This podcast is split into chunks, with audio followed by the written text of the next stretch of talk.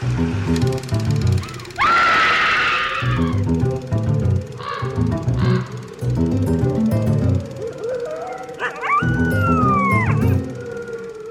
everyone, and welcome to Scream Scene, the horror movie podcast where we watch every horror movie ever made in chronological order, review, and rank them from best to worst. I'm Ben. And I'm Sarah. You changed the intro. Did I? Yeah. Oh, I wasn't aware. Thank you for listening to us today. How are you doing, Ben? Besides catching me off guard with this new intro. Uh, I'm doing pretty well. Um, I'm engaged in a lot of Dungeons and Dragons related work right now. That's not any different from any other week. No, it is because in addition to having an adventure I wrote go up on the DM's Guild for purchase, The Lost Temple of Tiamat, I am also engaged in like writing another adventure as part of like a promotional event for a gaming cafe in town that has teamed up with a local brewery. So they want this custom adventure to run at this tasting event, and so that's a whole thing. And that's that's a lot more on top of my usual D&D work of running 3 sessions a week. Mhm. Well, our worlds have switched because you are super busy and I am not. That's correct. I was laid off from my job the week before Halloween, exactly one week before Halloween. Wah, wah. So I finished the spooky season with a bang. Um, And you still had like all that editing and work to do, like because Halloween's such a busy season for us. On top of all of this stress, Yeah, I mean, it worked out because uh, finishing up the Carmilla audiobook was a bit more work than I expected, but I think it turned out really, really well, especially the conclusion, part five, as well as our special bonus episode, basically, on Vera West. yeah, I thought both of those turned out really well, and I guess part of that was you having the time to spend on them. Uh, if you're curious about those listeners, you can find them by going to patreon.com slash scream scene podcast and signing up at any level, but the lowest is $1 a month. We have a new patron as well. Yes, thank you to Ava Sumas, who has recently signed up, uh, and she has been a longtime email correspondent as well. So thank you, Ava. Thanks, Ava. And if you want to be as amazing as Ava and our other patrons, you can head to patreon.com slash scream scene podcast. So, what are we watching this week, Ben?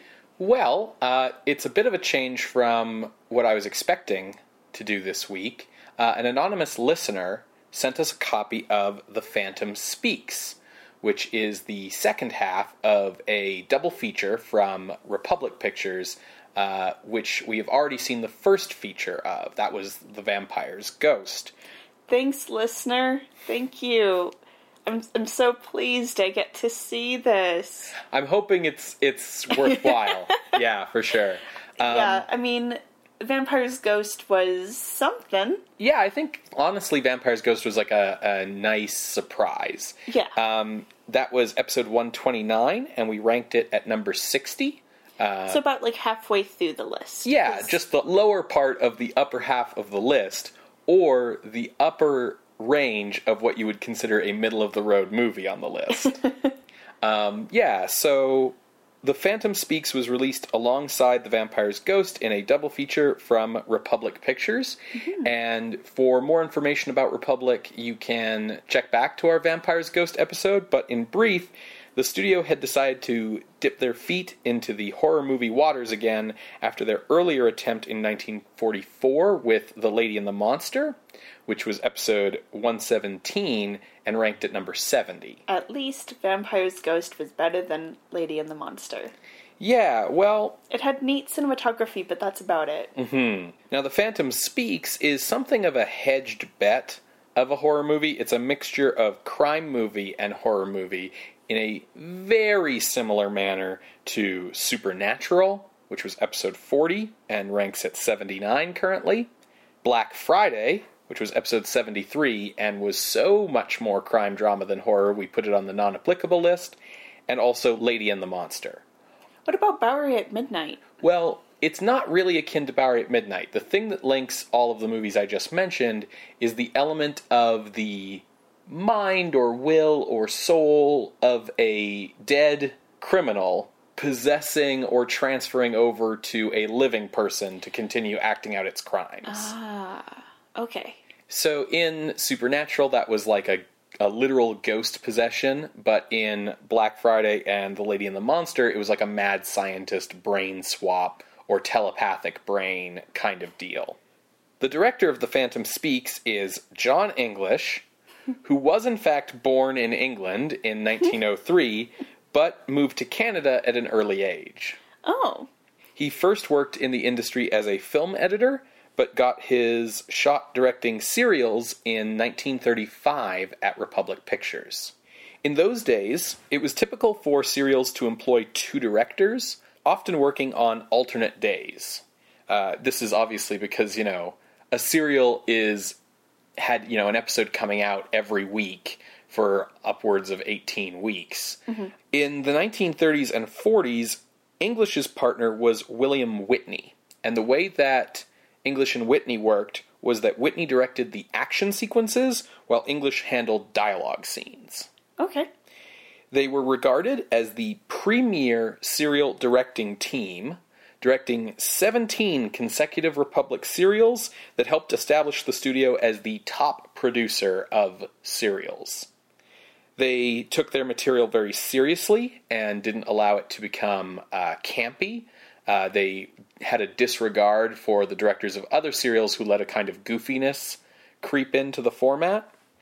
Serials that English directed include Zorro Rides Again from 1937, Zorro's Fighting Legion from 1939, Dick Tracy Returns from 1938, Dick Tracy's G-Men from 1939, Dick Tracy vs. Crime Incorporated from 1941, The Lone Ranger from 1938, The Lone Ranger Rides Again from 1939, Mysterious Dr. Satan from 1940, The Adventures of Captain Marvel from 1941, and Captain America from 1944, which was the most expensive Republic serial ever made. Following disagreements due to a change in management at Republic's serial unit, English moved to directing feature films for Republic, primarily the B movie westerns, which the studio was best known for. The Phantom Speaks is his only horror credit in a career that went on to include a series of Gene Autry pictures at Columbia and a prolific stint on television before he passed away in 1969 at age 66. The film's screenplay is by John K. Butler, uh, the Republic Westerns and pulp crime author who had collaborated with Leigh Brackett on the screenplay for The Vampire's Ghost. Okay. That's neat. There might be some thematic intermingling then. Yeah, it'll be interesting to see. Uh, the Vampire's Ghost at least had like a intelligently written script, so we'll see how much that carries over here and how much of that was Leigh Brackett, You know. For sure. As for our cast, the leader of the cast is Richard Arlen, the star of Island of Lost Souls and The Lady and the Monster. At age 46, he was a long way from being the young star of Wings. I feel like he gave a good performance in Lady and the Monster, if I recall correctly. Yeah, I mean, he had a tough job, you know? Yeah, for sure. This is the last time we will be seeing him, uh, but his career would continue for a long time afterward in westerns on the big screen and the small screen until his death in 1976 of emphysema. Appearing with Arlen in the film is Stanley Ridges, who played essentially the exact same role he's playing in this movie in Black Friday. Who does he play in Black Friday? The kindly old professor who becomes possessed by the criminal brain. Okay. or has the brain transplant or yeah, whatever. yeah, yeah. He was pretty good in that. Yeah. Like, he was very believable. He's doing the exact same thing in this movie. What year was Black Friday? 40, 1940. So five years later. Yeah. Okay. Our female lead is played by Lynn Roberts, who was a Republic Pictures stalwart and who we last saw in Dr. Renault's Secret. Oh. In a minor role as the criminal who sets off the plot is Tom Powers, who was a matinee idol in silent films in the 1910s. Is he related to Tyrone Power? No. Okay. In the 1920s, he moved to Broadway and became a major star on the stage. After becoming ill with arthritis in the mid 1940s, Power moved back to the West Coast and resumed his film career, starting with the role of Barbara Stanwyck's husband and murder victim in 1944's Double Indemnity. He also appeared in The Blue Dahlia from 1946, Destination Moon from 1950, Oh, sweet. That's a that's a great movie. Julius Caesar from 1953, and Donovan's Brain from 1953, before his death in 1955 of heart failure. Donovan's Brain is um, the remake version, like 50s version of Lady and the Monster. That's right, yeah. Yeah. Uh, one other actor I'd like to draw attention to is Pierre Watkin, who had been acting since 1924, has a very minor role in this movie, but I bring him up because he would go on to play the first live action incarnation of Perry White in the Superman serials of the late 1940s. Cool. Music for The Phantom Speaks is from a surprisingly high quality source. Edward H. Plumb is best known for his work at Walt Disney Studios. He served as the musical director of Fantasia, composed the incidental score for Bambi, uh, so think like the man's theme, and orchestrated the scores for many Disney films until his death in 1958. His scores were nominated for Oscars in the case of Bambi, Victory Through Air Power, Saludos Amigos, and The Three Caballeros. So what is he doing here? Uh, Just had an off week, I guess. Is he already working at Disney at this point? oh, yeah, absolutely. He, uh, he did work at other studios, so I guess you could consider this moonlighting. Sure. So The Phantom Speaks was released with The Vampire's Ghost on May 10th, 1945. And as we mentioned in the Vampire's Ghost episode, this double feature did well enough that Republic would commission another horror double feature in 1946. Cool. Well, let's dive in into this movie. Let's see the past examples of this type of movie of like, oh, I'm being taken over by a criminal. Um, the ones that you mentioned, only one of them is on the not applicable list. Um, so you know, seventy five percent chance that this is horror. And the top rated version of this trope that we have so far is Supernatural. is Lady and the Monster at number 70. Oh, Yeah. okay, cool. Well, let's take a watch. If you guys want to watch along, too Good bad. luck. Yeah. Um, and again, a big thank you and shout out to the anonymous listener who sent this our way. You're going to hear a brief musical interlude, and when we come back, we will discuss The Phantom Speaks. We will speak about The Phantom Speaks, directed by Johnny English from 1945. See you on the other side, everybody.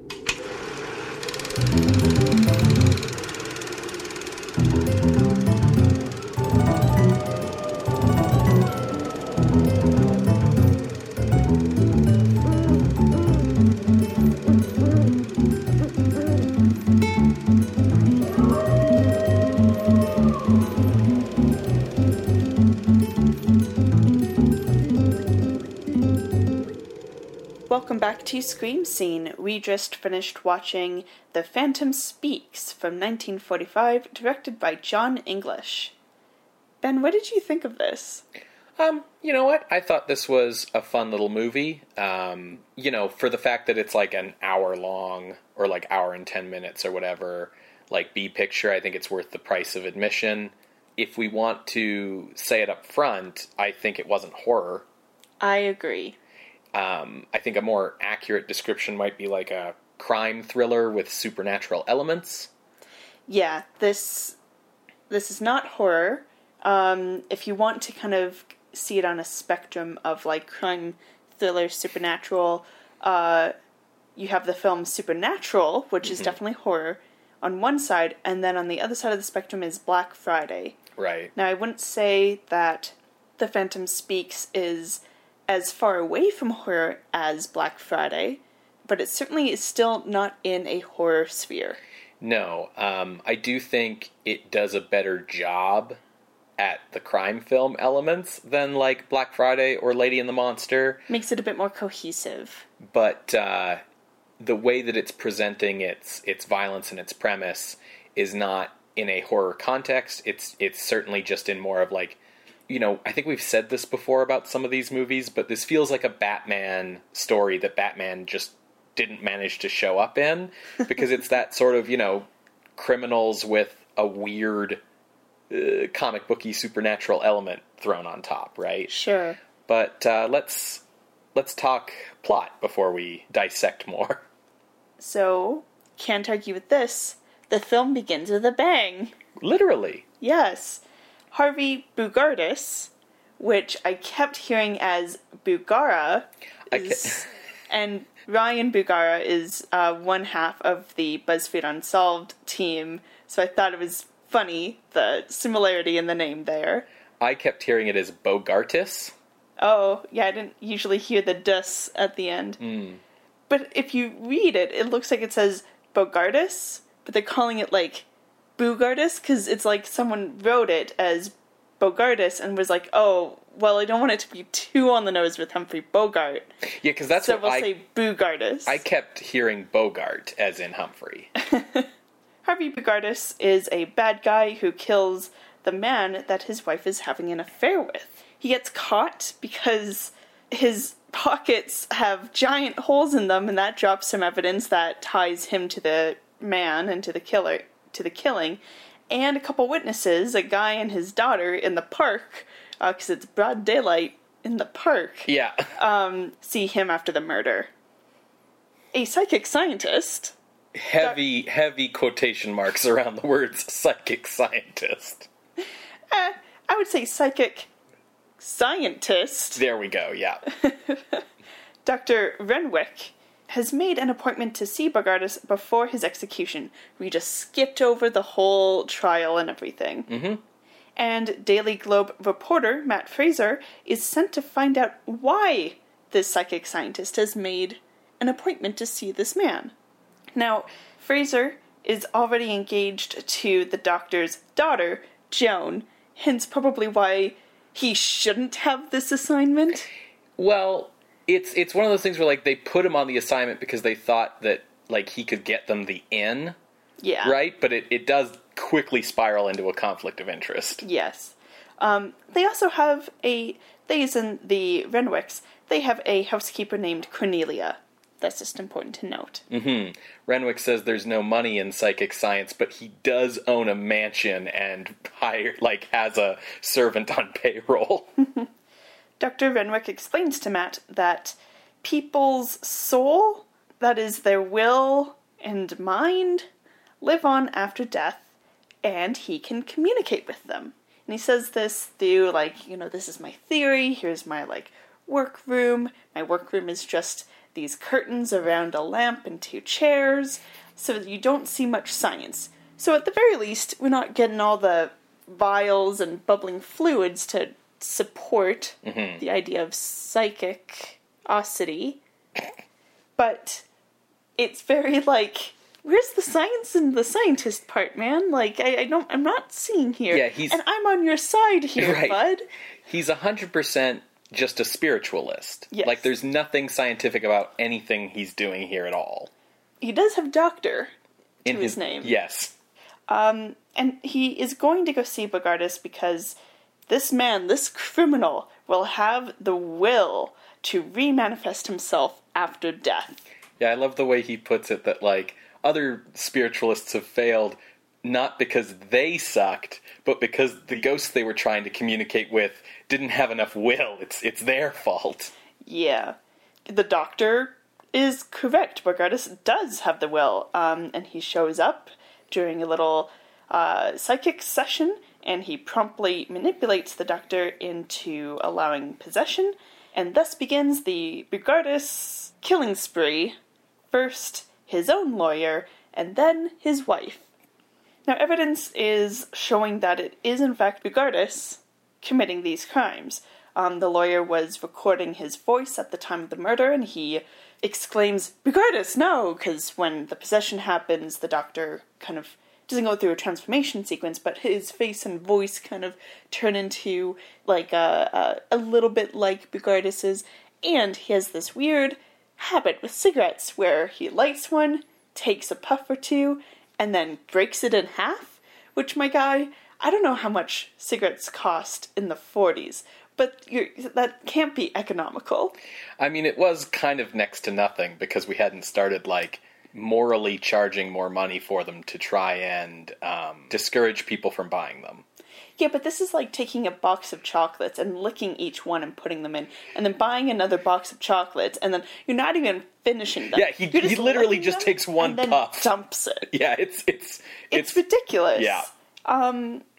But it does allow kind of a unique trail for the police to follow. Kind of like the wet bandits, only with the cigarettes. Yeah, he he he would have a perfect alibi here since he's possessing a whole nother person and is dead if it wasn't for the fact that he seems to have the most like distinct killing methods of anyone like his hat has to be in the exact way and so forth To be fair, he is just shooting them. That's not distinct. It's not with a particular type of gun, he's just shooting them. Anyways, so Matt, the reporter, is following the case and he does begin to suspect the doctor because the doctor didn't smoke before, now he does, and he's breaking them in half like this killer that the police are trying to catch does. During this time, Matt's paper ran a sensationalist story about the doctor's work under Matt's byline. So the doctor's family are pretty upset with Matt, even though he's not actually at fault. So Cornelia, the housekeeper, doesn't trust Matt at all.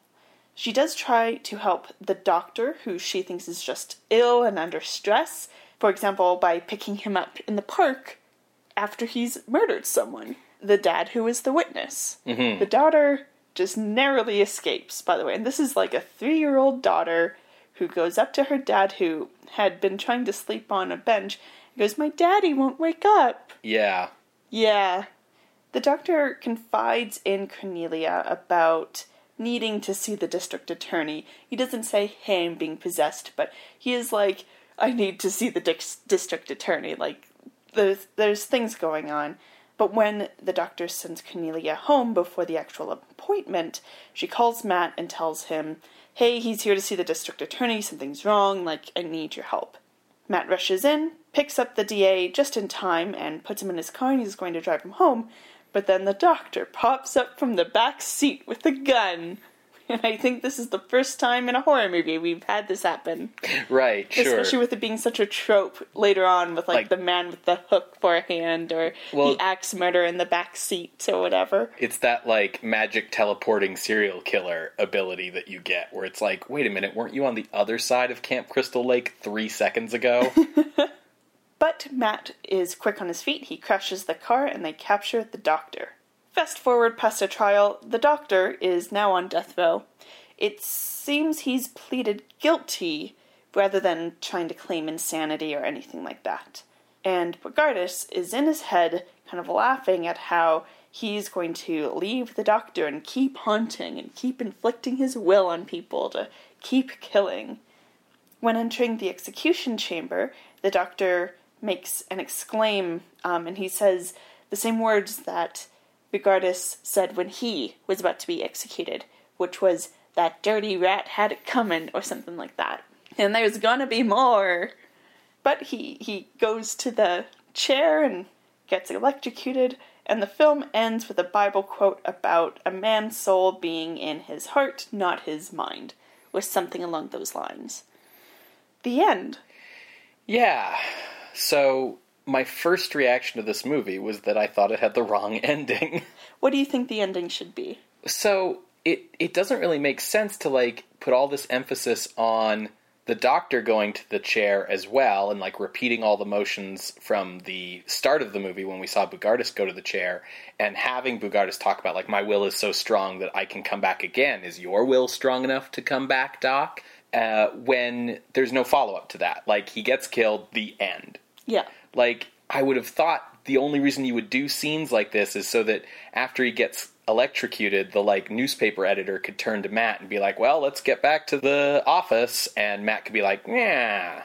Let's get back to the office, see, yeah, because he's being possessed by the criminal now. Like, otherwise, what are you doing? Yeah, I think the implication, it definitely was not clear enough, hmm. but I think the implication was that the doctor was able to hold Bugardus in his body to be electrocuted. That's why he exclaims the same words. Right. The state got two souls for the price of one. Ho ho ho. Uh, but yeah, it's definitely not clear throughout the whole movie, even from like the get go. Kind of some neat camera work with uh, the direction and cinematography. Mm-hmm. Um, but the lighting wasn't like eerie enough for me. Not even film noir enough for me.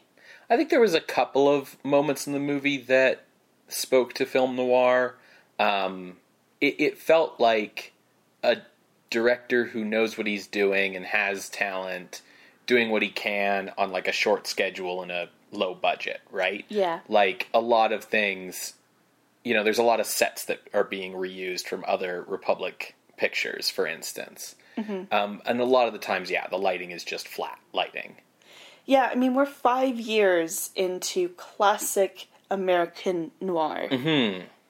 There are things I can point to to use as examples or as inspiration for lighting things. Yes. Even the fact that, like, the inciting murder happens in the middle of the day in a park Yeah. while there's a carnival going on off screen. Yeah. The worst possible time to or in place to murder someone. Yeah, at, like it reminded me of how that Thomas Jane Punisher Yeah. movie, like the first one, spends so much time in daylight. Yes. Like it's it could have been like something, but instead it was just during the day. Yeah, because daytime is cheap. Yes, yeah. I think that this film does manage to pull off that film noir atmosphere a little better than Black Friday or Lady and the Monster. Mm-hmm. Um, now, Lady and the Monster did manage to pull off the horror atmosphere a lot more, but that's because Lady and the Monster spends almost its entire first act setting up the scientist and his weird spooky castle and his experiments.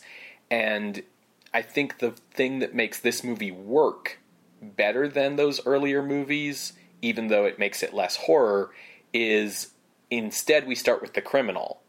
So that once the scientist gets possessed and the criminal starts doing things with his body, like we understand.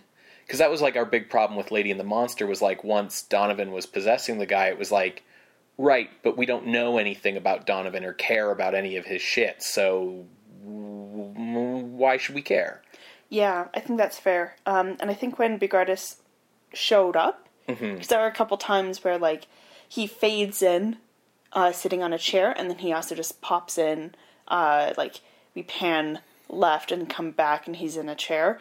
Um, but he should have looked dead, or at least like electrocuted. He just looks like he's in his prison jumpsuit, and I I really wanted like, don't you think it would have been cool if um, obviously this is years off, but you know, American Werewolf in London, Yeah. when his friend and like other victims show up and like they are just completely torn to shreds, and his friend in particular gets like worse and grodier as time goes on. Yeah. That it would have been kind of neat to have something like that. Yeah, I totally I totally agree and I think it's proof that this movie wasn't trying to be horror in any way, right? Because they're not being spooky or eerie or creepy with the ghost stuff no matter how much organ they're playing in the background. yeah, I didn't mention that there is a lot of, a lot of organ, both diegetic and non-diegetic. yeah, and it's that particular type of organ that you would like associate with like a community church, right? Hammond, Hammond organ. Yeah, like a Hammond organ. And the movie tries to use it as like a leitmotif for Bogardus.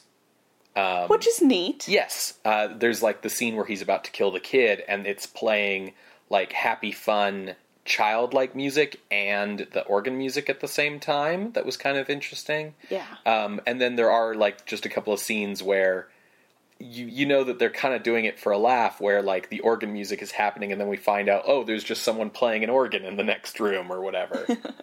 yeah, so I think it's a it's a fun little movie. It's worth the watch if you can dive into the bootleg black market universe necessary to find it. Into the deep web. Right, exactly. You know, then I think it's it's it's fine for what it is. Um, it's I think mostly well written, uh, and I think it succeeds at telling the story it wants to tell, with the exception of the ending, which is unclear.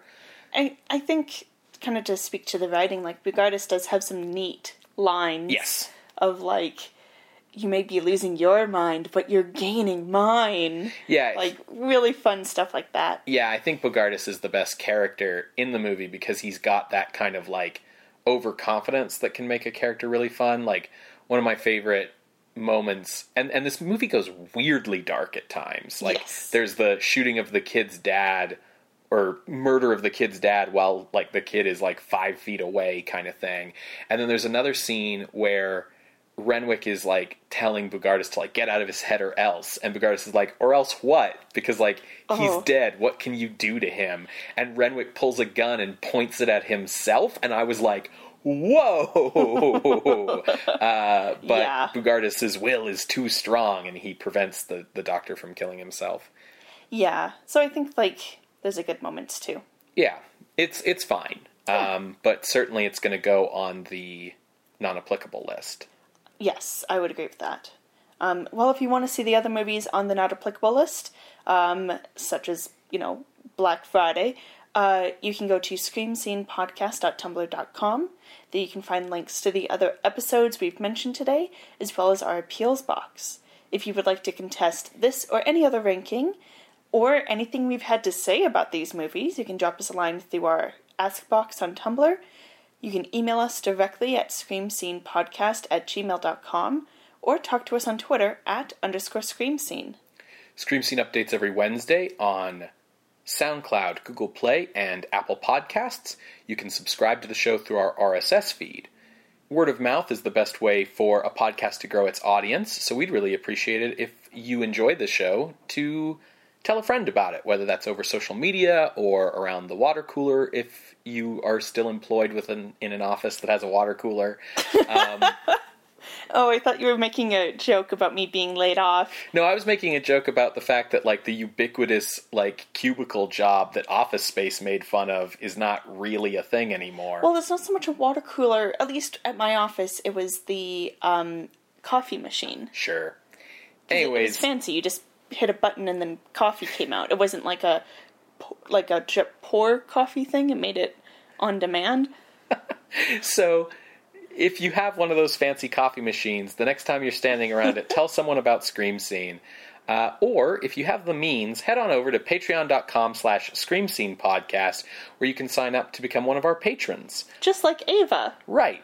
At the $1 level, you'll get a thank you on the show, like Ava did, as well as access to our recent uh, October Halloween special content. Uh, at the $5 level, there's weekly bonus audio. The $10 level gets you access to little short fiction and unique writings that are published to the Patreon. And nowhere else. That's right. So that's patreon.com slash scream scene podcast. Right, so we did a minor jump back into time, Mm-hmm. a, a little time warp. That's right. Now let's do the time warp again and go back to the present. So next week uh, we are watching the final serious entry in the original Universal Monsters franchise. Okay. It's House of Dracula, uh, a monster rally film, and it stars all the old favorites, minus Boris Karloff Sure. and Bela Lugosi. Now that I think about it. Fair. Um, so then the ones after this one from Universal are the Abbott and Costello type of films. Exactly, yeah. Okay. Interesting. Cool. You won't want to miss it. Yeah, don't miss next week's episode, especially if you're a Universal Monsters fan. We'll see you next time, creatures of the night. Bye. Bye.